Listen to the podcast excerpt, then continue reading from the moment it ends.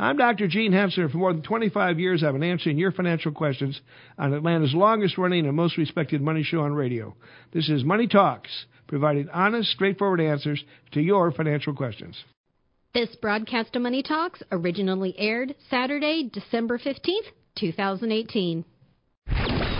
The only thing we have to fear. The economic health of this nation has been. Four essential economic freedoms. The excessive decline in the dollar. So late rally on Wall Street. Too big to fail. Grow the economy. Growing the economy. It's amazing what's been going on with the economy. Welcome. Welcome. This is Money Talk. Money Talk. Good Saturday morning.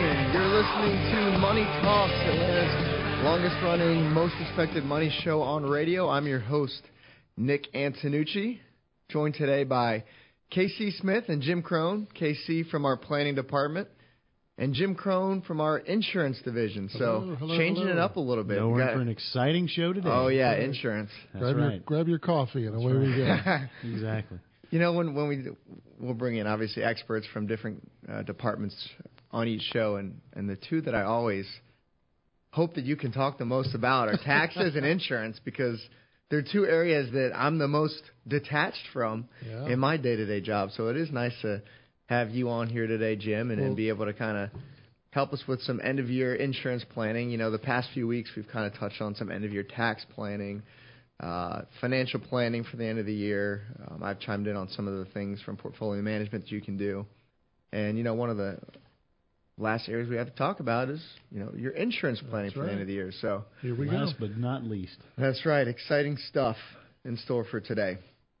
Well, guys, it continues to be an interesting week in markets as we head to the end of the year. If you've been listening or watching the markets Buckle the for, seatbelt. for the last month, yeah, it is. It has been a wild ride. Um, so far this week, it's good though. You know, we're up. We're up. Uh, oh, oh, we're up for the year now. We're not up uh, for the one week. We're still down 1.82 percent, um, and we're up 0.83 percent on a total return basis year to date for 2018. Healthcare leading the way, up 12.71 percent. Utilities 11.17. And then you get some of your more discretionary type sectors, uh, consumer discretionary, and information technology up six about six percent each. So Yeah, that's, what are once was the high flying. It's funny you have two defensive sectors followed by two of the more you know cyclical sectors yeah, in there. and that's I think I guess more middle of the year when we saw the the big rally back from the February declines. you know, Right. technology and consumer discretionary just went Leading the the, way. Yep. Um, but we've seen them come back to the pack quite a bit, and now healthcare and utilities, which are, as you mentioned, Nick, more defensive, um, are leading the way year to date. Um, with you know consumer discretionary now up about six percent on the year, and information technology, which was what was the high of the year? Do you know? Was it like twenty five percent up? It had to be close to that. Yeah, 24 somewhere in there. because uh, now it's only up you know five point eight one percent on the year, so it's pulled back. I mean, a look where the Nasdaq is off its highs, and you, you can see a perfect example of that Yeah, quickly in a chart.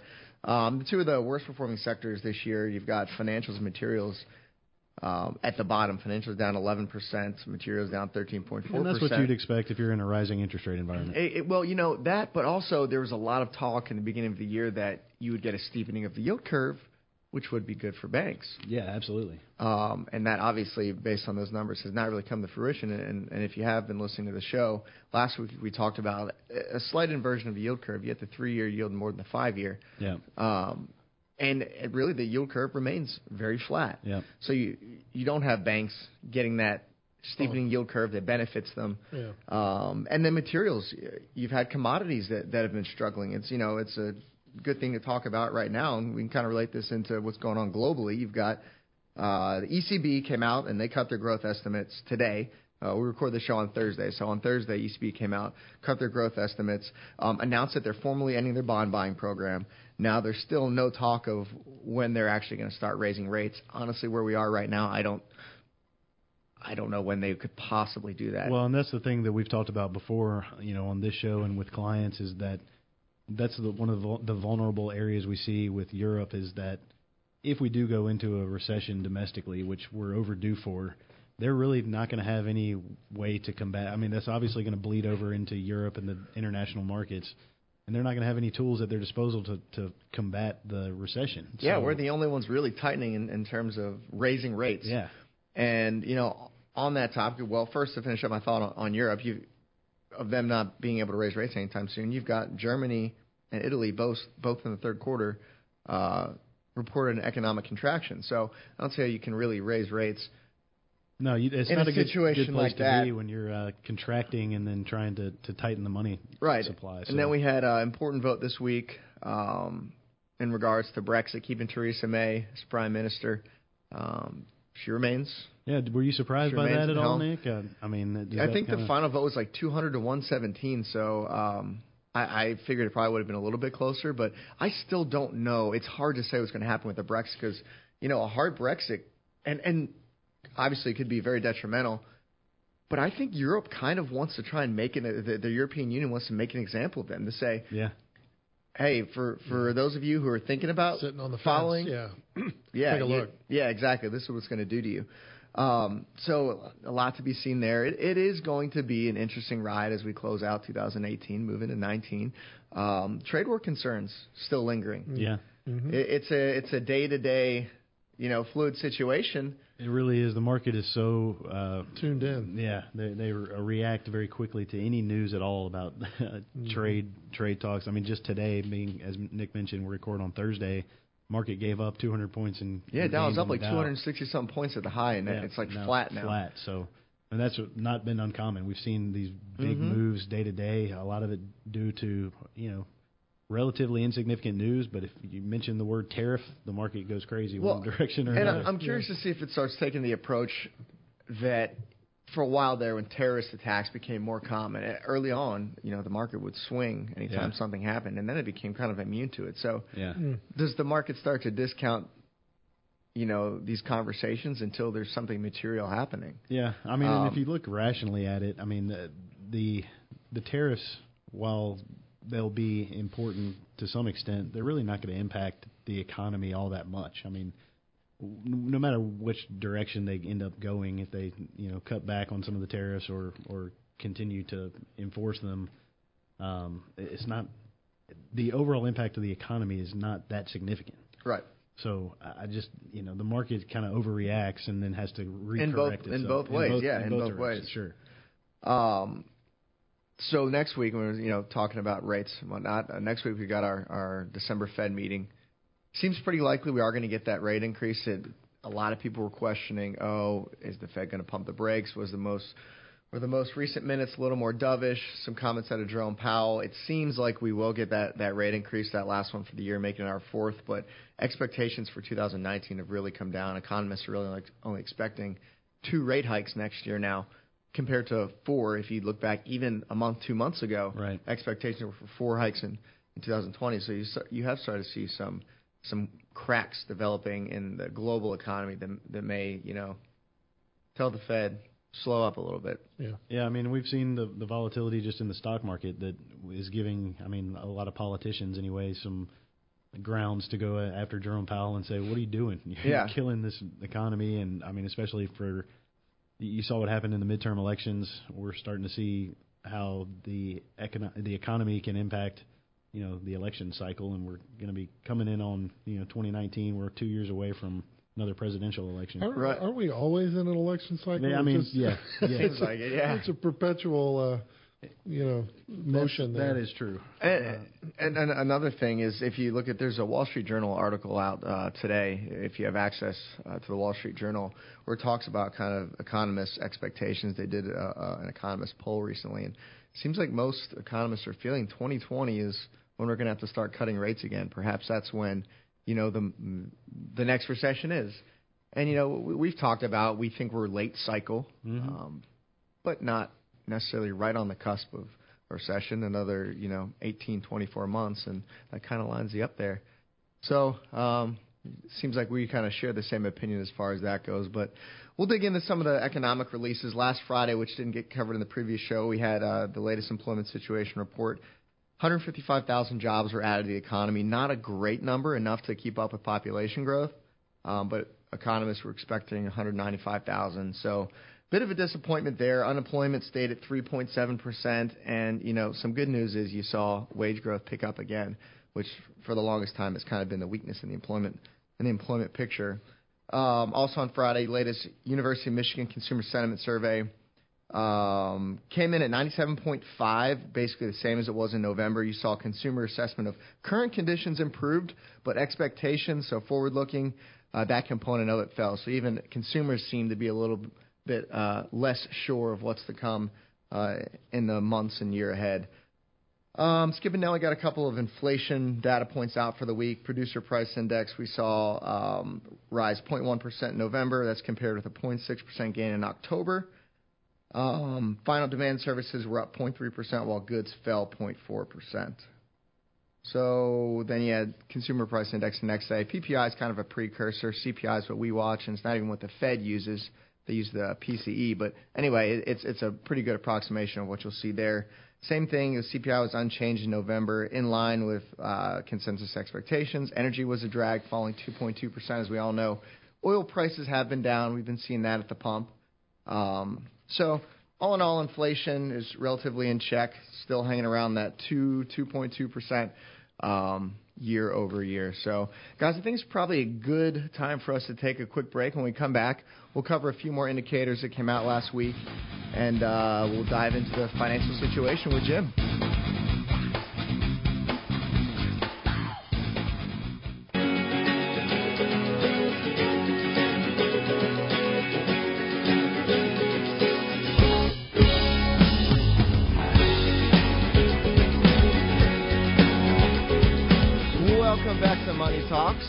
Your host, Nick Antonucci.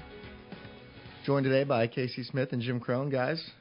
Kind of left off there talking about economic indicators from the previous week and talking about producer price index and consumer price index. And as we go through the week's releases, typically I try and make a point to say whether this is good or bad, or at least, you know, make it, if I don't explicitly say that, you can kind of understand. And inflation are one of those things – where it's hard to say, well, is that good? You know, inflation was up 2.2%. Is that good? Is that bad? And, you know, basically the Fed tries to keep inflation around 2%, it's their target range. And as long as we're in the ballpark of that, we're generally happy. You don't want high inflation, super high inflation, hyperinflation, where, you know, companies can't really predict what they're going to be paying for inputs and how they're going to price their products. And you also don't want ridiculously low inflation or deflation to the point where consumers put off purchases because they know the, the price is going to continue to fall or just sitting in cash is better than going out and consuming anything, so they end up putting off consumption. Well, and, and low inflation or deflation actually hurts savers, uh, yeah, tremendously. And and you know when we talk about our clients, most of them are savers or they're retired, so they're living off of a large portion of fixed income investments, and and if we've been in a situation for so long now where you can't really, you haven't been able to earn much return on fixed income investments, and it's partially a, a function of the low inflationary environment that we've been in. right. In. And so what the Fed does is that you're going to have easy money policies. They're going to cut interest rates, try yeah. and spur that, you know, that that Economic people come growth. out, and, yeah, growth, borrow more money, spend right. more money, that sort of thing. So that's one of those. Uh, questions that comes up, um, you know, uh, well, all things in 2%. moderation. Right? Exactly, is that good or is that bad? Last release we got for the week were jobless claims. Uh, initial claims for unemployment plunged 27,206,000, and continuing claims uh, increased 25,000, but the four-week moving average fell by about 2,500. So all in all, the trend's good there. Um, employment picture still looks bright. Uh, and interest rates. Last week we saw a huge jump. This week it's been almost completely flat. You had the two-year unchanged at 2.7%. You had the 30-year rise one basis point to 3.15%. Uh, on the mortgage side of things, you saw the 30-year uh, mortgage fall 10 basis points to 4.67%. So um, that actually led to a second week of um, increases in mortgage applications, something we haven't been seeing for a while. As you know, the housing market has been shaky to say the least lately, but it, right. seems like this pullback in in uh, interest rates and, and mortgage rates is maybe spurring some people to finally either refinance or kind of get out there and purchase that home, which surprises me. I said I said this last week. So let's say the you know mortgage rates came down ten basis points. How many people does that? oh, that's that's the number that's where number, now right. now it makes sense. I don't know. Yeah, it, it does seem a little bit arbitrary to look at a small move in, in mortgage rates and think that that would have a tremendous impact on you know consumer sentiment in that regard. Right. But it, but it does. Apparently, there must be some kind of threshold. The that people data says at. so, yeah. Um, but yeah, I won't question it. But well, guys, um, that kind of covers the the previous week and what we've had going on. But to shift gears a little bit here, um, we're going to dive into our financial situation for the week, um, end of year tax planning. So in this situation, you've got Rosa and Curtis, uh, who acquired a term life insurance policy shortly after their daughter was born to cover a surviving spouse should something happen to one of them. Their policy is about to expire, but their son still has three years of high school and college left. At today's prices, they know that their current policy may not be enough to maintain a similar lifestyle, and they read about life insurance that has a return of premium and wonder if this may help them out in the future years, assuming that they don't ever use the policy. If they got a uh, return of a return of premium policy to last through their son's college years, they would likely be in their early 50s and may use the uh, the refund for long-term care policies. Yeah. So Jim, you know, what do you do if your if your term life insurance policy is about to expire? Um, and you could probably walk us through some just general end of year tax planning tips. They do dovetail. Oh yeah, insurance plan.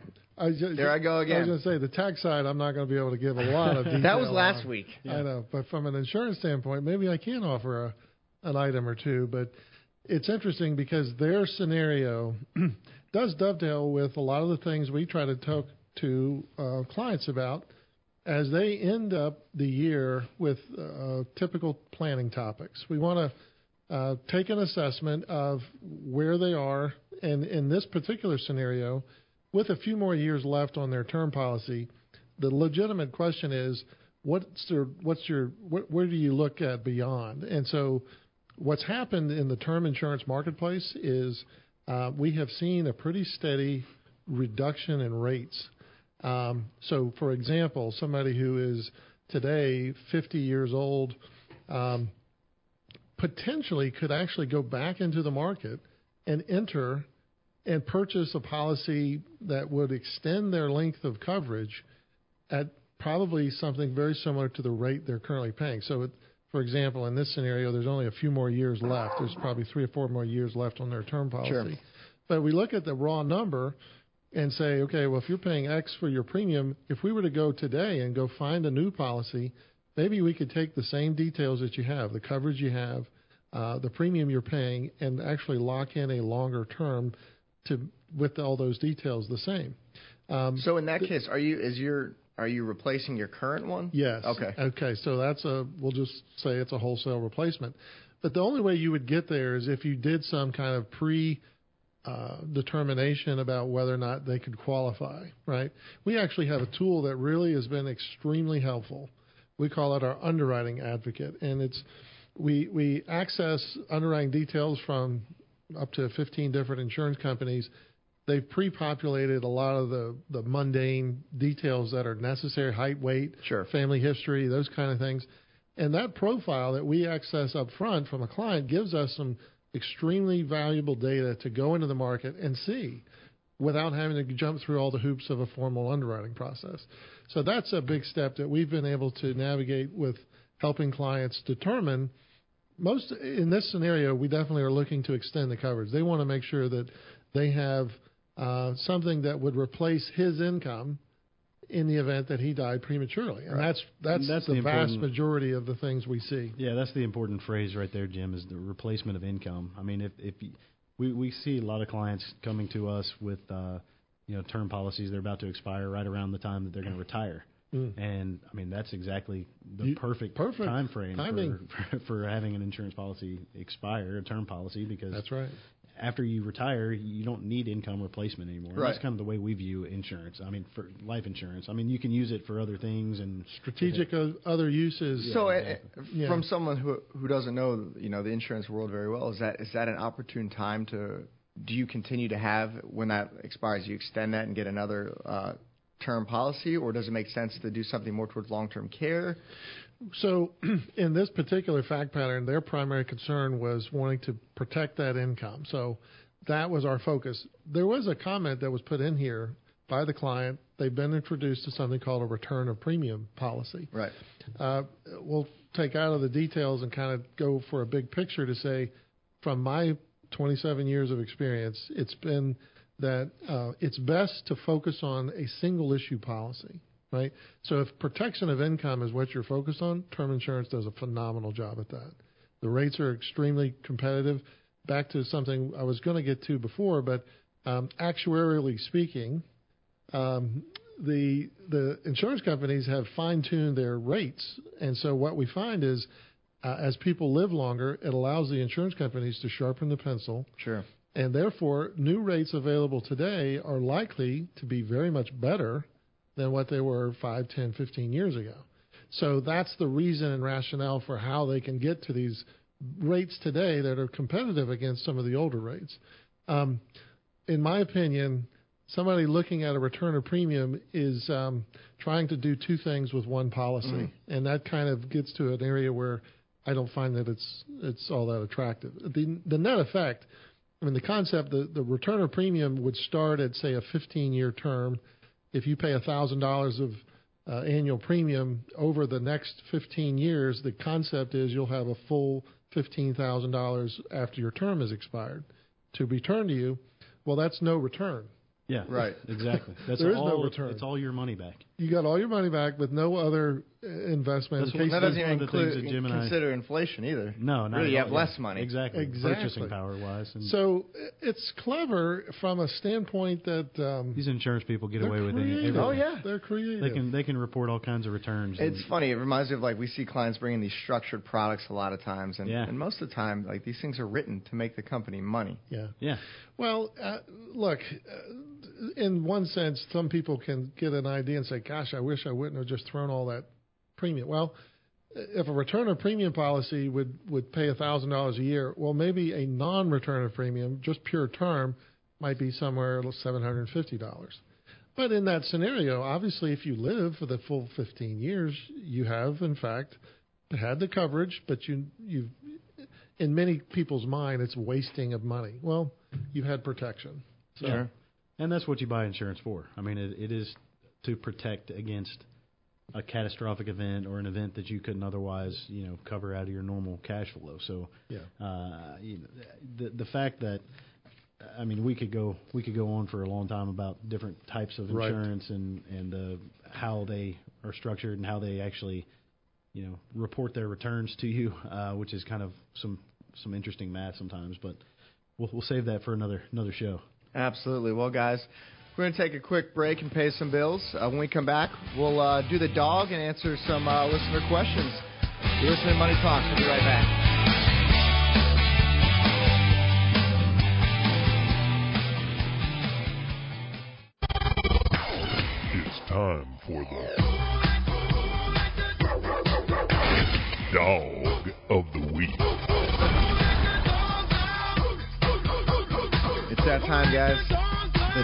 Of the week. I've good part of the struggled filling in. You know, you just can't top Troy when it comes to dogs of the week. know. Not only the topics, but the delivery. His, he, he's just got the delivery down. He does. He's, he's got it down. I mean, thought we had a good one last week. I think you have to have a mustache to have the just the delivery Well. For you that. know, maybe I'll try that. Although he'll be back by by the time I can grow a any mustache that's comparable to his. But this week's uh, dog of the week, I don't know if you blame the Minnesota Vikings or the fan base as the dog here, but as someone who comes from uh, a passionate fan base, Philadelphia Eagles, I, I appreciate them voicing their their frustrations. As of Tuesday afternoon, the Craigslist posting of U.S. Bank Stadium has been flagged for removal. A Vikings fan is making his frustrations with the team clear after putting its stadium up on Craigslist. That is great. The disgruntled fan posted U.S. Bank Stadium in Minneapolis on the classified advertisements website following the Minnesota football team's 21-7 loss to the Seahawks Monday night. So the post read, "For sale, lightly used billion-dollar stadium. Occupant has been a team that only has success in breaking the hearts of the fans. Long history of collecting talent with no ideas on how to use them. Included." $84 million quarterback who can't win against teams with winning records and is 0-7 on Monday Night Football, a league record. All reasonable offers considered will even entertain ideas to convert to a homeless shelter. Is there a greater chance of one of those folks being uh, becoming a success? Pictures Wow. included is the stadium, a dumpster fire, and then the map of where it is. That is classic. That is a I love Nicely the done. fans, you know, just voicing their frustrations. You'll see them take out billboards sometimes. Yeah. You know, you could almost insert name of NFL team here, Right, right? exactly. You could just Yeah.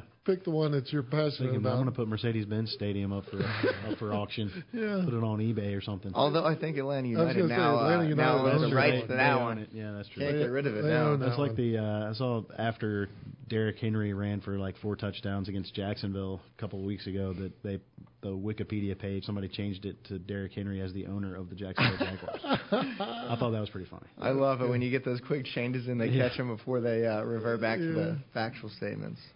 Oh yeah, I thought Classic. that was funny. Classic. Well, you know, last few weeks, as I mentioned, we've been talking about end of year planning, and uh, KC, something you and I um, have, you know, recently gotten additional education on, and it's a it's a topic that you don't realize is so common uh, until you really dive into the curriculum. Yeah. Um, but it's the idea of exit planning. You know, as as you come to the end of the year, you start making these New Year's resolutions, and depending where you are in your life, if you're a business owner, maybe it's finally time that you start thinking about what is the future of my business. Well, and you Do say I- finally time because it's uh, I mean exit planning really one of the focus of the curriculum that we just went through uh, to get our we got this designation called the CEPA Certified Exit Planning Advisor.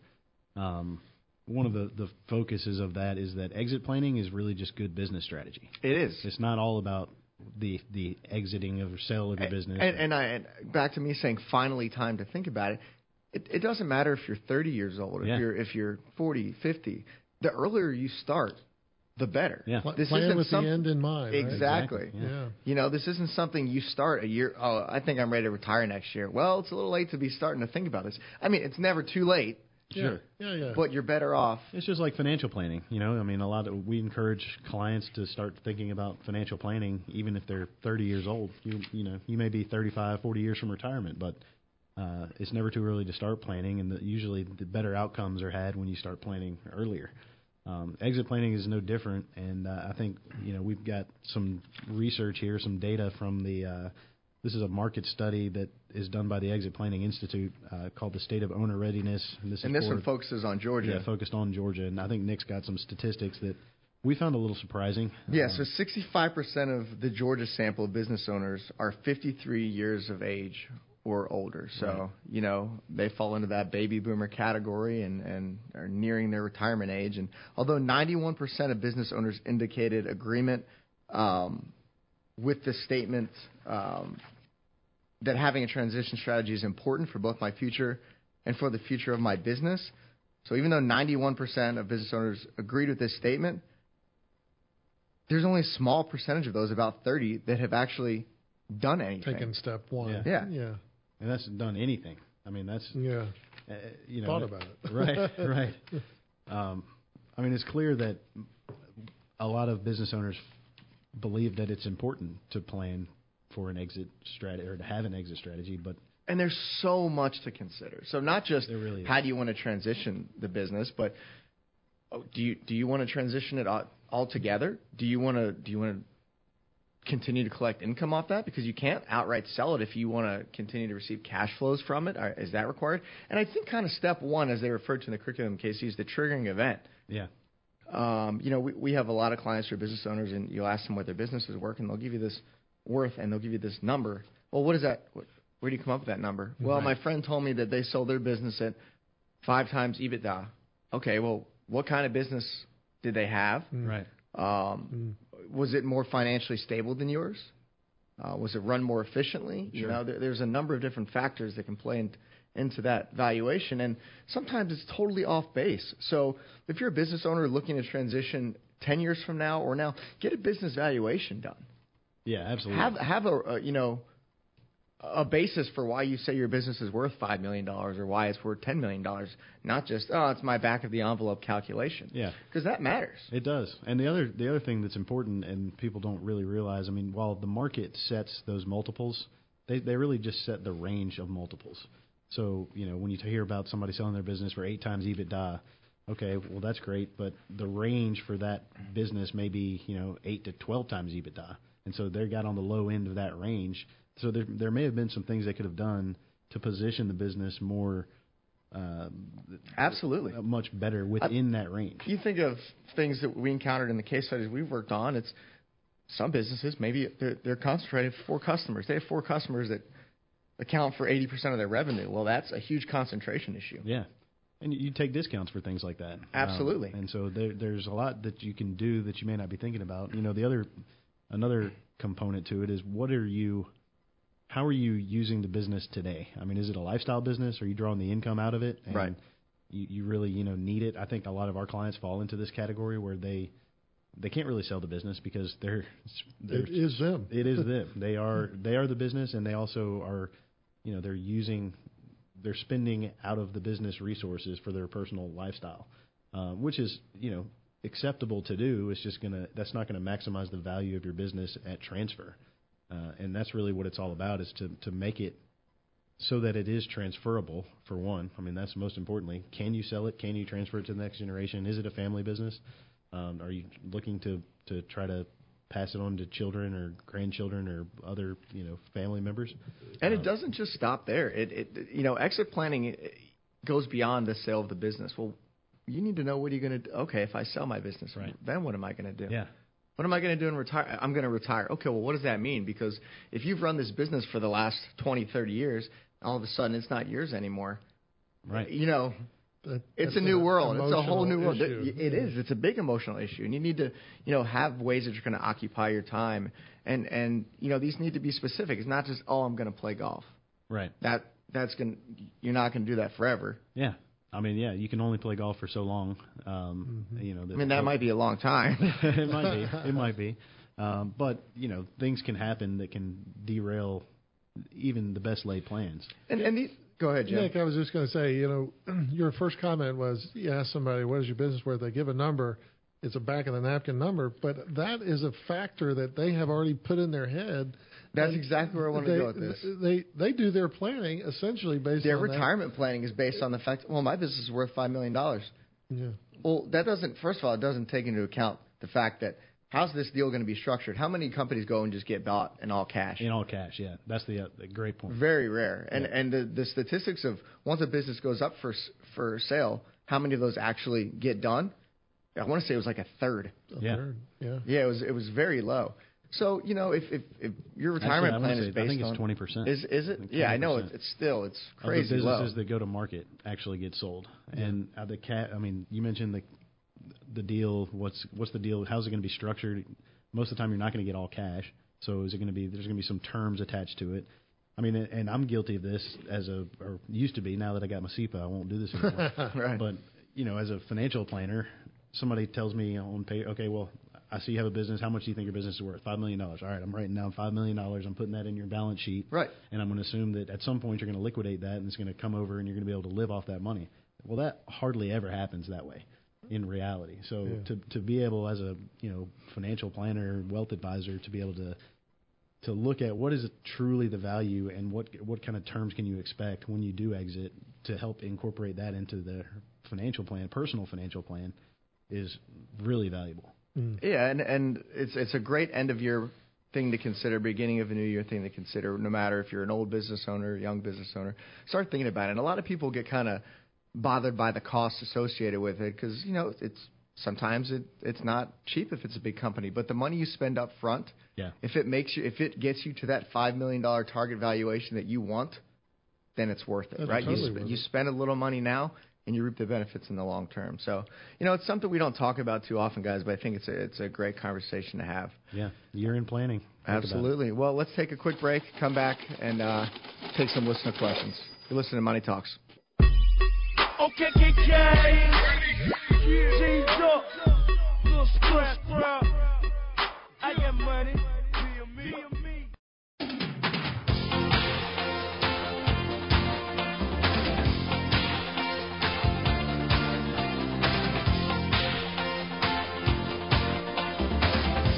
Welcome back to Money Talks. Live from Miami. I know, right? I gotta admit, I love the, I love all the hits we have on the soundboard. Nothing but gold. It is.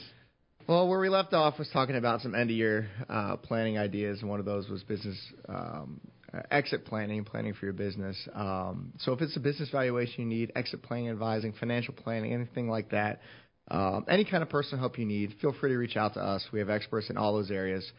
You can reach us at 770-429-9166, and we'll get you in touch with the right person to answer um, whatever it is that you need assistance with. Why don't you tell them how we can uh, how they can ask their questions, Nick? As we roll into questions, yeah, if you want to submit your own, you can email them to us at drgene at henssler.com. That's H-E-N-S-S-L-E-R dot com. Or you can call our question hotline, leave us a message at 1-855-429-9166. We will actually play your question on the air. Oh, yeah. It could be it could be your 15 minutes. Call, write, whatever it is. We'll, we'll be happy to answer it for you. Um, speaking of questions, we got a handful of them this week. First one's Benny from Stonecrest. He writes, I remember hearing a lot about longevity annuities about four, maybe five years ago. How is that market? Are they working like we thought they would, and are they worth looking into? Good question. So the reason you heard a lot about it a couple of years ago was because there was a tax law change in 2014, which had taken this particular version of an annuity. So these are called these are specifically designated as qualified longevity annuity contracts. So that shortens to QLAC in the common vernacular, right? But they came into the uh, existence 2014. They actually have been around for a number of years. Uh, had been used primarily as non-qualified dollars.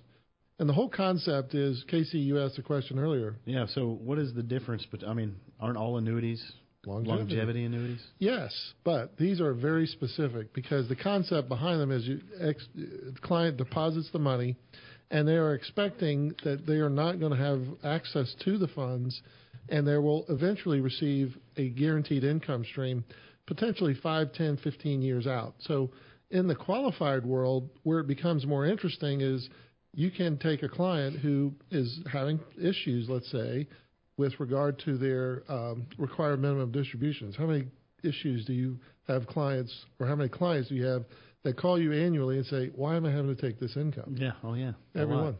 So what happens in this particular scenario is clients can now deposit as much as $130,000 of their qualified funds into the QLAC, and that money is now separated away and does not have to have required minimum distributions hmm. affected. Okay. Now, there's some other stipulations. You can't put, if you had a $130,000 IRA, you could only put as much as 25% of that into this qualified annuity.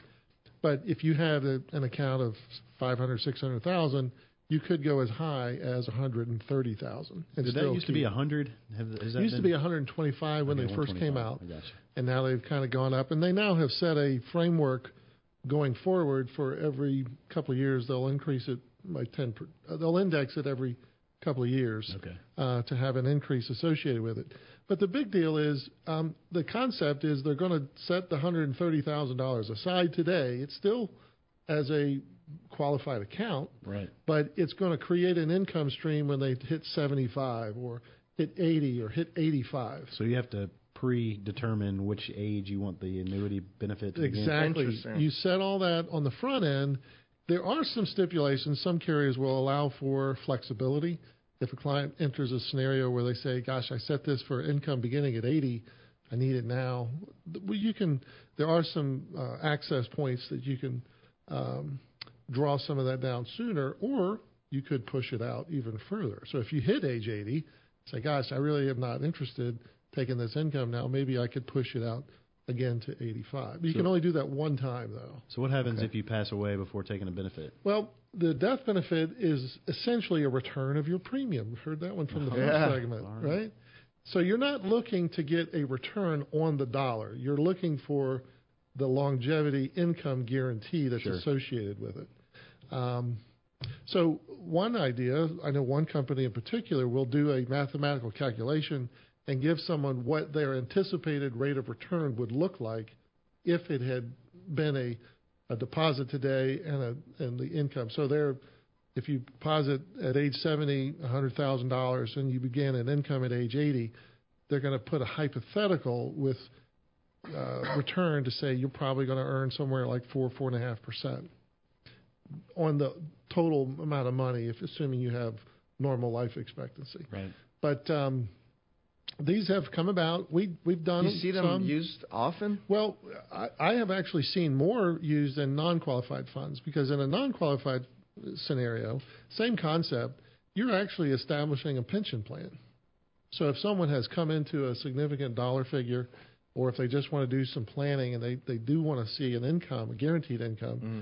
Uh, we have seen that, that this has come into a popular setting where um, they can access more like a, a guaranteed pension plan. Mm-hmm. And they can base their retirement plan on some of the facts that, that come from I have this amount of income I know is coming in. Sure.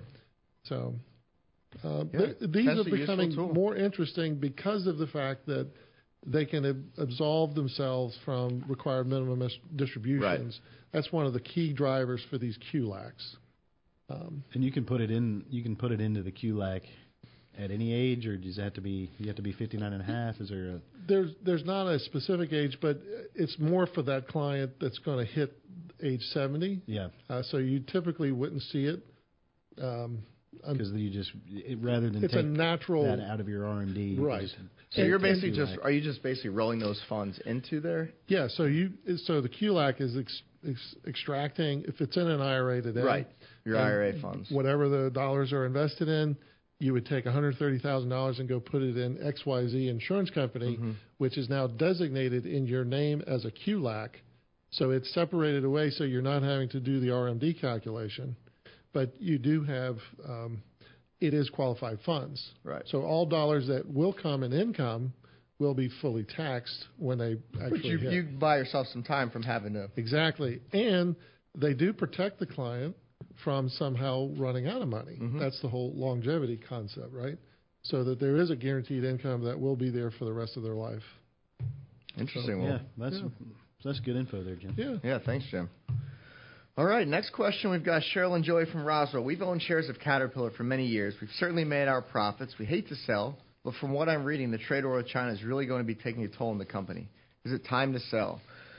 Yeah, this is a this is a tough one. Um, it's the stock does not look particularly expensive. Valuation looks pretty decent compared to its historical um, PE ratios, other valuation ratios, and uh, the growth looks attractive.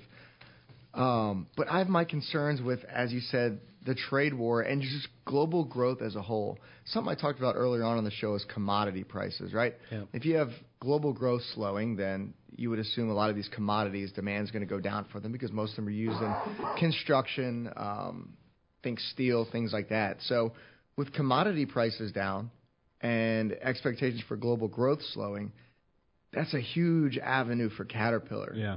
So the prospects, in my opinion, are just kind of shaky right now. Like I said, it's come far off the the year-to-date high of I think $178, trading close to 130 now. Well, the But last I time we had a big dip in commodity prices, I mean that that had a huge impact on industrial companies. Absolutely, and these So- are the most cyclical names you can possibly buy. Right. So let's say that in 18 months from now we do go into recession.